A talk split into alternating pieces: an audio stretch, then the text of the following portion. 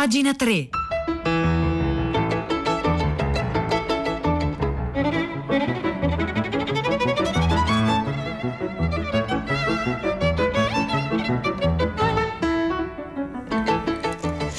Le nove, due minuti e trentadue secondi di giovedì ventidue ottobre duemilaventi. Buongiorno a tutti, bentornati a Pagina tre, la cultura nei giornali, nel web e nelle riviste, da Silvia Bencivelli anche oggi a questo microfono. Oggi cominciamo a sfogliare le pagine culturali dei giornali partendo dalla storia di un editore che racconta qui perché ha deciso di pubblicare un libro, un libro molto particolare. Si tratta dello Zibaldone, per così dire, di John Updike, e ne scrive appunto l'editore Marco Cassini, che lo sta portando in Italia. Sta facendo qualcosa di più, come spiega in questo articolo. È prevedibile cosa vi risponderà l'oste se gli chiedete conto della qualità del suo vino, ma solidarizzo con la sua frustrazione per il fatto che quasi nessuno solleciti la sua parlantina chiedendogli altro, per esempio a proposito di vitigno, annata o produttore, gradazione alcolica, processo di vinificazione, numero di bottiglie prodotte e vendute. Sta di fatto che non dovrete aspettarvi da me un giudizio sul libro di cui si parla in questo articolo, perché in un certo senso eh, sono l'oste, appunto, sono l'editore, ma sono anche il vignaiolo o chissà l'enologo. E allora, nell'inaugurare in pieno boom dell'autofiction la pratica del suo più periglioso effetto collaterale, cioè l'autorecensione, non vi dirò, per dimostrabile difetto di credibilità, che i saggi di questa raccolta di John Updike sono buoni, anzi sono sinceri, come ci si aspetta da un quartino di rosso da tavola, ma vi racconterò perché ho deciso di pubblicarli con la mia casa editrice, cioè perché in fin dei conti Sur, che è la mia casa editrice, ha vendemmiato, pigiato, fatto fermentare, affinato, imbottigliato, etichettato e infine mandato qualche litro di armoniose bugie, questo è il titolo, proprio all'osteria che siete soliti frequentare. John Updike, di cui tanti conoscono il faccione simpatico, che forse soltanto a me ricorda quello di Corrado Augias, ma pochissimi o addirittura nessuno può daver, davvero dire di aver letto l'intera bibliografia, verosimilmente nemmeno lui stesso, era sempre stato un mio pallino editoriale, anche se della sua produzione sconfinata ho letto, in vino veritas, una parte direi esigua. I suoi romanzi più celebrati, la serie di Coniglio, passati in Italia di editore in editore, sono da qualche anno approdati da Einaudi stile libero, stile libero, ma altri titoli sono attualmente disponibili presso Guanda, Thea e Clichy. E allora, permettetemi una di quelle digressioni, scrive Cassini, che sono solito intavolare quando di rosso ne ho bevuto oltre il dovuto. Un altro mio pallino da tanti anni era stato Saul Bellow, la cui opera, grazie a una produzione ben più contenuta di quella di John Updike e a un maggior numero di letture da parte mia, eh, conosco meglio di quella di Updike, appunto. Qualche anno fa, quando mi fu chiarito dall'agente letterario di Saul Bellow che mi potevo tranquillamente scordare che dopo decenni di sodalizio con Mondadori avrebbe concesso a me la possibilità di acquisire un romanzo dell'autore, ottenni almeno di poter pubblicare una sua raccolta di saggi, Eh, uscita poi nel duemiladiciassette a cura di Luca Briasco e con il titolo anch'esso molto bello, e qui fa la battuta e scrive bello con la W, troppe cose a cui pensare, insomma ho, eh, avuto, una, ho, ho, ho avuto una riflessione ed eccola. Oltre ai suoi meriti intrinseci, il libro ha avuto anche quello indiretto e involontario di rendere di nuovo disponibile l'opera del premio Nobel millenovecentosettantasei, e così in soli tre anni dopo la pubblicazione appunto della, di questa raccolta di saggi, quindici opere di Bellow sono state ristampate nei nuovi Oscar, quelli con la cover dal taglio sbarazzino. Dopo che l'uscita della raccolta di saggi di Saul Bellow era stata accolta quindi con il prevedibile successo di critica, accompagnato da un altrettanto prevedibile venduto da Happy Few, in casa editrice abbiamo deciso che ci sarebbe piaciuto proseguire il percorso. E ci sarebbe piaciuto farlo con un libro simile, analogo. Dunque, quindi, mentre qualche anno fa avevamo chiesto a Luca Briasco di selezionare i testi critici e teorici di Bellow, questa volta abbiamo commissionato la scelta su Updike a Giulio D'Antona. A lui però è toccato un compito più ingrato: scandagliare la vastissima produzione saggistica di Updike e distillarne questo libro che si chiama appunto Armoniose bugie. Curiosamente, delle circa dodicimila pagine del corpus saggistico updikeano, da noi era stato tradotto solo un un libro sul golf, circa duecento pagine, ossia per gli amanti delle percentuali e delle incidentali come me l'uno virgola sessantasei periodico per cento della produzione critica di Updike, di cui pertanto si sentiva, almeno fra noi in casa editrice, la necessità di offrire ai lettori italiani un saggio appena più cospicuo. E anche saggio è un gioco di parole. Updike ha sempre scritto saggistica, soprattutto recensioni. Il suo necrologio sul Los Angeles Times ricorda come avesse recensito pressoché ogni singolo grande autore del diciannovesimo e ventesimo secolo, e sicuramente non si è limitato a recensire i grandi, così che sappiamo, per averla vissuta di rimando ma da vicino, che la selezione del curatore è stata una missione impervia. E allora cosa ha fatto il curatore di questo zibaldone? Ha scelto di alternare una parte di recensioni in cui vediamo Updike confrontarsi coi suoi contemporanei come Calvino, Carver, Cheever, ma anche autori con altre iniziali, contribuendo semmai a crearne la fortuna critica, a una in cui se la vede con i maestri come Melville, Fitzgerald, Kafka, Thoreau, e che questi a loro volta si alternino a saggi di argomento più ampio, di cui vi offro appena un sorso da assaggiare me- mentre vi mostro l'etichetta. E allora, l'immortale interrogativo perché scrivere, tra virgolette. Un modo adeguato di trattare la questione sarebbe quello di chiedere a mia volta perché no. Una teoria sull'umorismo in letteratura, tra virgolette. Il riso è alleato dello stupore che sospende il giudizio sul mondo. Forse una delle ragioni per cui ridiamo così tanto nell'infanzia è che da bambini molte cose ci appaiono inaspettate e nuove, e può darsi che la narrativa risvegli proprio quel riso, restituendoci un mondo più limpido di come lo vedevamo prima. Riflessioni su religione e letteratura. La religione ha dato vita alla letteratura greca ed è morta tra le sue braccia. Immaginario artistico. L'immaginazione creativa, per come io la concepisco, è un parassita assoluta del mondo. Vita e scrittura. Mia moglie, intesa come personaggio, divenne sempre più loquace e affascinante mentre il nostro matrimonio diventava sempre più carico di risentimento e tensioni. Ero immerso fino alla cintola nelle vicende di vicini e amici, bambini e animali domestici, spettegolavo, mi ubriacavo, giocavo a golf, andavo in chiesa. Era la vita e la plasmavo, ne rifinivo strani frammenti che poi spedivo in buste marroncine. Fedeltà al vero. Pur essendo un bugiardo patentato, lo scrittore di narrative è paradossalmente ossessionato da ciò che è vero, ciò che si percepisce come vero, ciò che suona vero nella montatura allestita alla scrivania, fino a un vademecum su come si dovrebbe scrivere una recensione. Vademecum che indubitabilmente, scrive Cassini in questo articolo sul quotidiano Domani in cui parla di un libro che ha pubblicato lui stesso, insomma, vademecum sulla recensione che indubitabilmente devo aver smarrito prima di mettermi a vergare queste pallide righe. Avrete capito insomma che Updike tratta argomenti enormi, se non addirittura eterni, e lo fa con il suo inconfondibile tono lieve, dietro cui cela, cela abilmente una sapienza espositiva e una profondità argomentativa non comuni.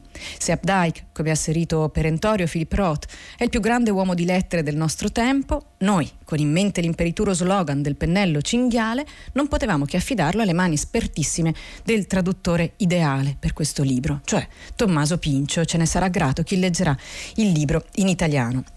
E eh, conclude Cassini, non so se sono stato abbastanza chiaro, questo libro esiste solo nella nostra lingua, fossi in voi ne approfitterei, che altro dire? Ecco dunque com'è il mio vino, ve ne verso un po'. Questo articolo eh, che ho dovuto tagliare, me ne scuso con l'autore, si intitola Perché ho deciso di pubblicare lo zibaldone di John Updike, lo firma Marco Cassini e lo trovate oggi sul quotidiano Domani.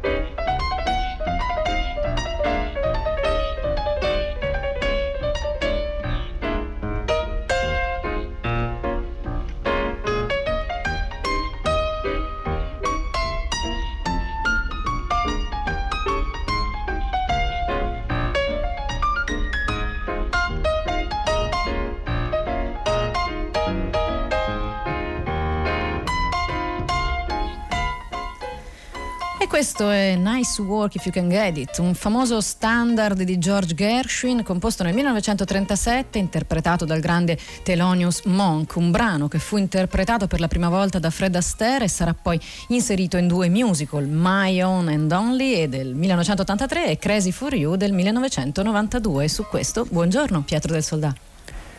Buongiorno, buongiorno Silvia. Nice Work If You Can Get It è perfetto per annunciare il tema di oggi di Tutta la città ne parla. Parliamo di lavoro, parliamo di lavoro perché da diversi giorni stanno arrivando al filo diretto di prima pagina telefonate, riflessioni, testimonianze anche di grandissima difficoltà in questa fase, anche se viviamo un po' anest- anestetizzati dal blocco dei licenziamenti, ma c'è, ci sono tanti lavoratori che la crisi già la sentono forte sulla propria pelle. In particolare ci concentreremo su due aspetti stamani. Eh, Innanzitutto sul futuro, perché già ieri è arrivata una telefonata interessante su questi dati presentati da un recente rapporto del World Economic Forum sul fatto che la, la pandemia ha accelerato moltissimo delle dinamiche già in atto a livello globale nel mondo del lavoro. E si arriverà in, nel giro di cinque anni, si prevede, alla distruzione di ottantacinque milioni di posti di lavoro, con conseguenze devastanti dal punto di vista della, eh, delle condizioni economiche per tantissime persone, ma la creazione di altrettanti, anzi ancor più posti, novantasette milioni, che però richiedono livelli di formazione eh, che ancora non ci sono, lavori che sostanzialmente ancora non esistono, e ciò eh, ci porta a mettere l'attenzione nostra moltissimo anche sulla formazione, il rapporto tra lavoro e formazione, che è stato al centro di diverse telefonate di questa mattina al filo diretto, tra eh, testimonianze intorno agli istituti tecnici superiori, quell'eccellenza della formazione italiana molto molto piccola però che consente di unire ed indirizzare i ragazzi, gli studenti già dopo le superiori al lavoro, e, e poi anche le esigenze di formazione che devono continuare eh, per tutti i lavoratori durante la loro esperienza lavorativa anche da adulti. Eh, sono un po' questi i temi al centro di una puntata che però non ignorerà le difficoltà del momento, le grandi disparità tra di lavoratori dipendenti e autonomi, sottolineate per esempio da Alessandro che ha chiamato da Torino stamattina per ricordarci come non per tutti eh, lo smart working funziona bene. Molte cose, cerchiamo di tenerle insieme a partire dalle dieci con anche i messaggi e le testimonianze degli ascoltatori.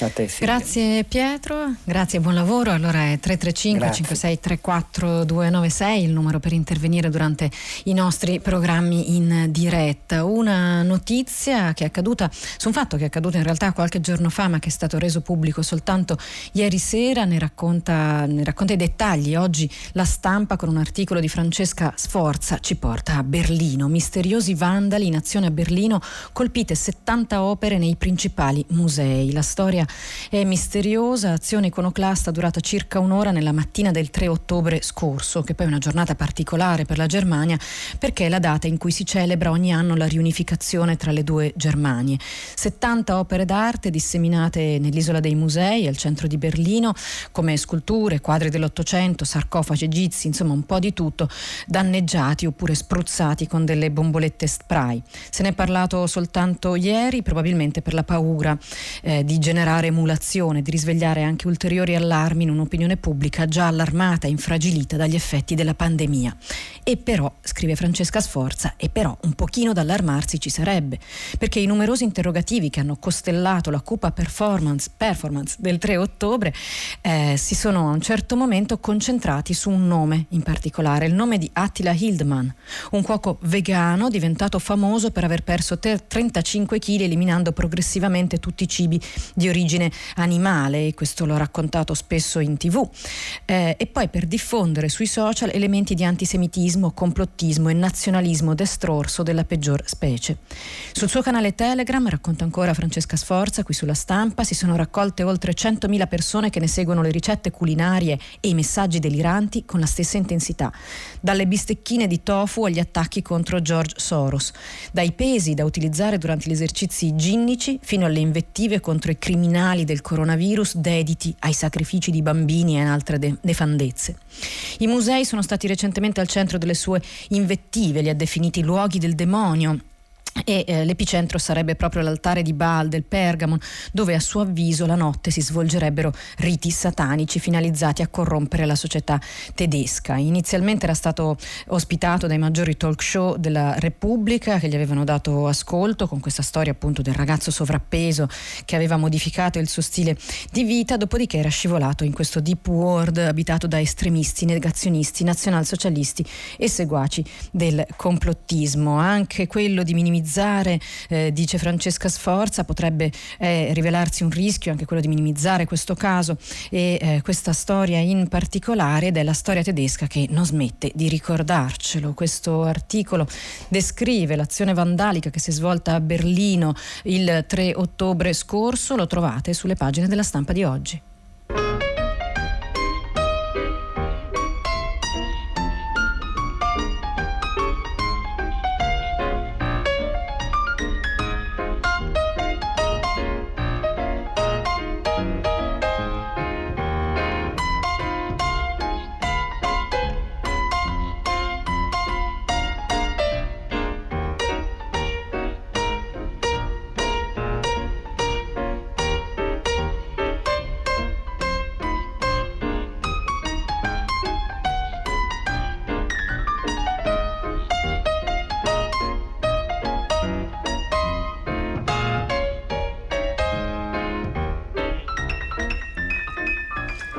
E alle nove e diciannove minuti queste note dello standard di Gershwin, come ci ricorda una fedele ascoltatrice che si chiama Diletta, qui sono suonate da Thelonious Monk ma sono state interpretate anche da altri, per esempio George Guettari, cantante francese, in An American in Paris di Vincent Minnelli del millenovecentocinquantuno. Grazie Diletta per questa precisazione. Noi, sempre sfogliando le pagine culturali dei giornali e continuando un po' a chiederci chi siano gli scrittori e che cosa sia la letteratura, che cosa serva la letteratura, argomento introdotto dall'articolo sullo zibaldone, per modo di dire, di John Updike, vi segnaliamo un altro articolo che compare oggi sul Messaggero a firma Carlo Ottaviano. Si parla di Camilleri, pubblicata per la prima volta in Italia una piccola enciclopedia ludica che il maestro scrisse nel millenovecentonovantasette, che racconta la nascita della vocazione di scrittore. Quando è che Camilleri è diventato Camilleri? La risposta la nostra domanda impossibile la troviamo appunto in questo testo, testo pubblicato dall'edizione Henry Bale, piccola enciclopedia di giochi per l'infanzia, nella quale in ordine alfabetico il padre del commissario Montalbano elenca alcuni giochi praticati ai tempi dell'asilo. Tra questi per esempio c'è Uyoku da Musca, il gioco della mosca.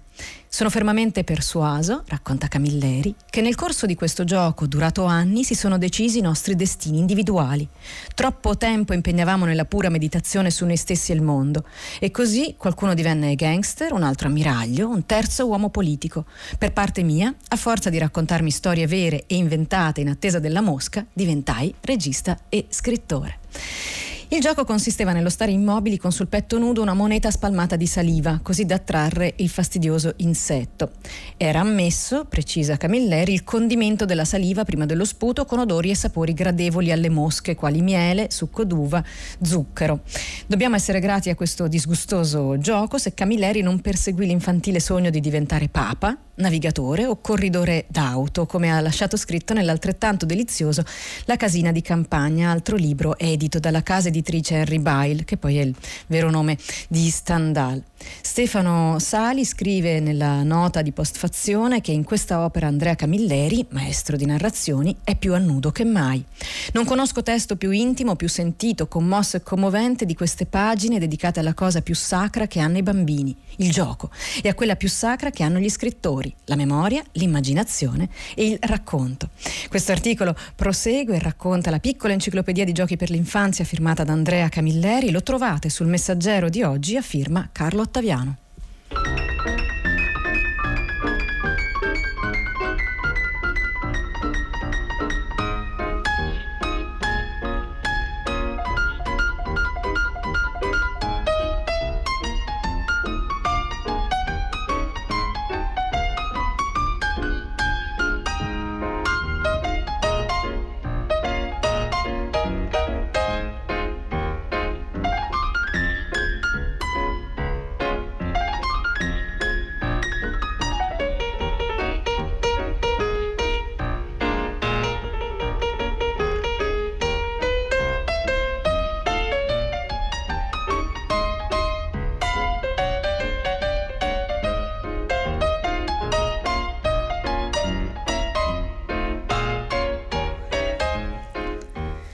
E alle nove, ventidue minuti e cinque secondi continuiamo a leggere di lettu- letteratura o metaletteratura, insomma di a che cosa serva e che senso abbia oggi la letteratura sulle pagine web delle riviste culturali online. Una per esempio è La Balena Bianca, che con la penna di Giulio Papadia racconta Salman Rushdie e il suo ultimo libro, che è una riscrittura del Chisciotte.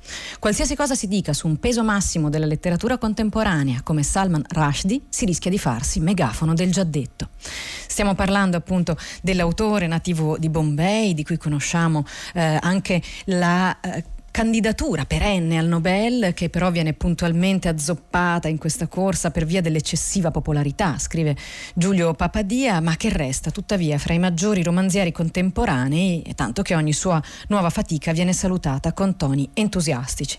E allora questo Chisciotte, ultimo romanzo uscito in Italia a maggio del duemilaventi per Mondadori, di che cosa parla?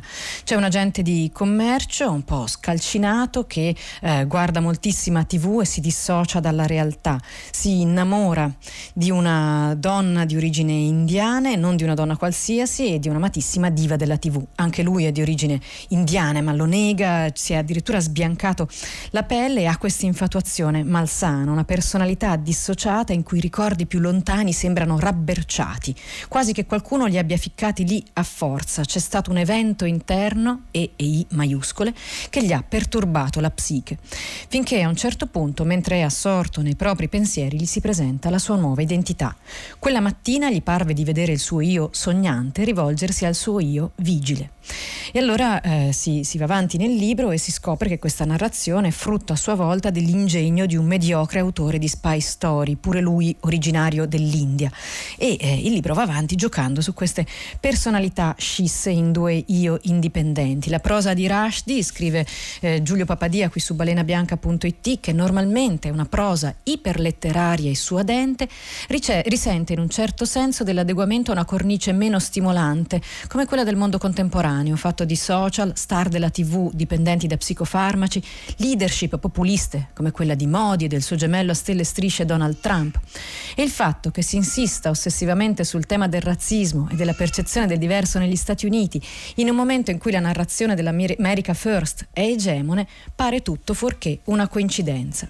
Insomma, si parla di eh, razzismo, si parla di tivù, e questo probabilmente è il primo romanzo postmoderno scritto da quando la parola sovranismo è finita sulla bocca di tutti come chiave interpretativa del presente.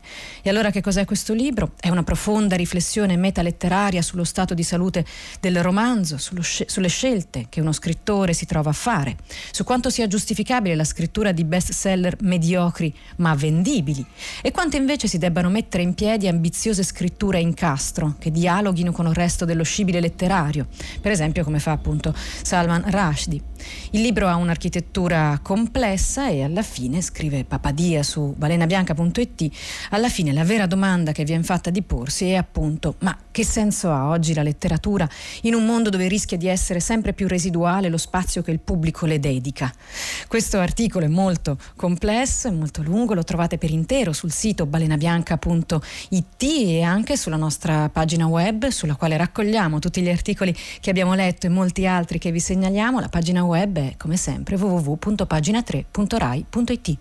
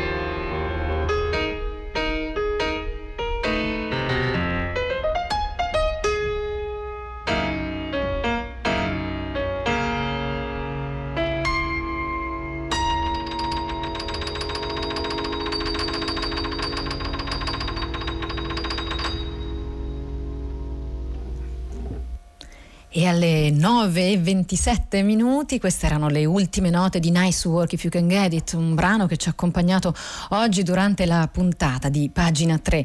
Vi segnaliamo un altro articolo ancora su uno scrittore, su che cosa ci lascia uno scrittore, su perché uno scrittore sia uno scrittore. Questo articolo lo trovate sul blog di eh, Wu Ming, il blog si chiama J A P e si parla di Tolkien, J R R. Tolkien, il creatore della Terra di Mezzo, perché è uscito uscito il catalogo di una mostra che si è tenuta a Oxford un paio di anni fa, ed è un catalogo che oggi ci racconta lo spazio privato dell'autore.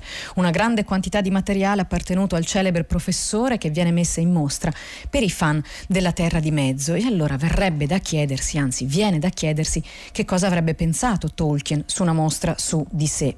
Probabilmente ne avrebbe pensato molto, molto male. Non era propenso a vedere sviscerata ed esposta la propria vita fin nei minimi dettagli personali e familiari, ma ci sono alcune ragioni, prosegue Wu Ming quattro qui su J A P, per cui l'operazione ha senso. Il primo è che il primo fattore è che Tolkien ha pubblicato poco in vita. Il secondo argomento è che l'espediente per la scrittura era offerto a Tolkien dalla vita privata, perché la narrativa per lui era una passione e non è stato un mestiere, semmai era un secondo mestiere, appunto. Il terzo argomento è che Tolkien amava disegnare e dipingere ed era un illustratore dilettante di un certo talento. C'è in realtà un quarto argomento che dà senso a questa mostra: il contrasto tra vita e opera assai più che la loro concordanza. Questo ci ricorda, conclude Wu Ming quattro, che la letteratura non è un feticcio né un altare sul quale innalzare l'autore, ma vive nel mondo grazie alla partecipazione di chi continua a ritrovarsi nelle storie narrate e a farle collidere con la propria vita. Su questo la puntata di Pagina tre di oggi finisce qui. Silvia Bencivelli vi saluta insieme al tecnico Fiore Liborio, Marzia Coronati, Cristiana Castellotti, Piero Pugliese, Maria Chiara Beranec, la squadra del programma, e vi dà appuntamento come sempre domani qui su Radio tre alle ore nove.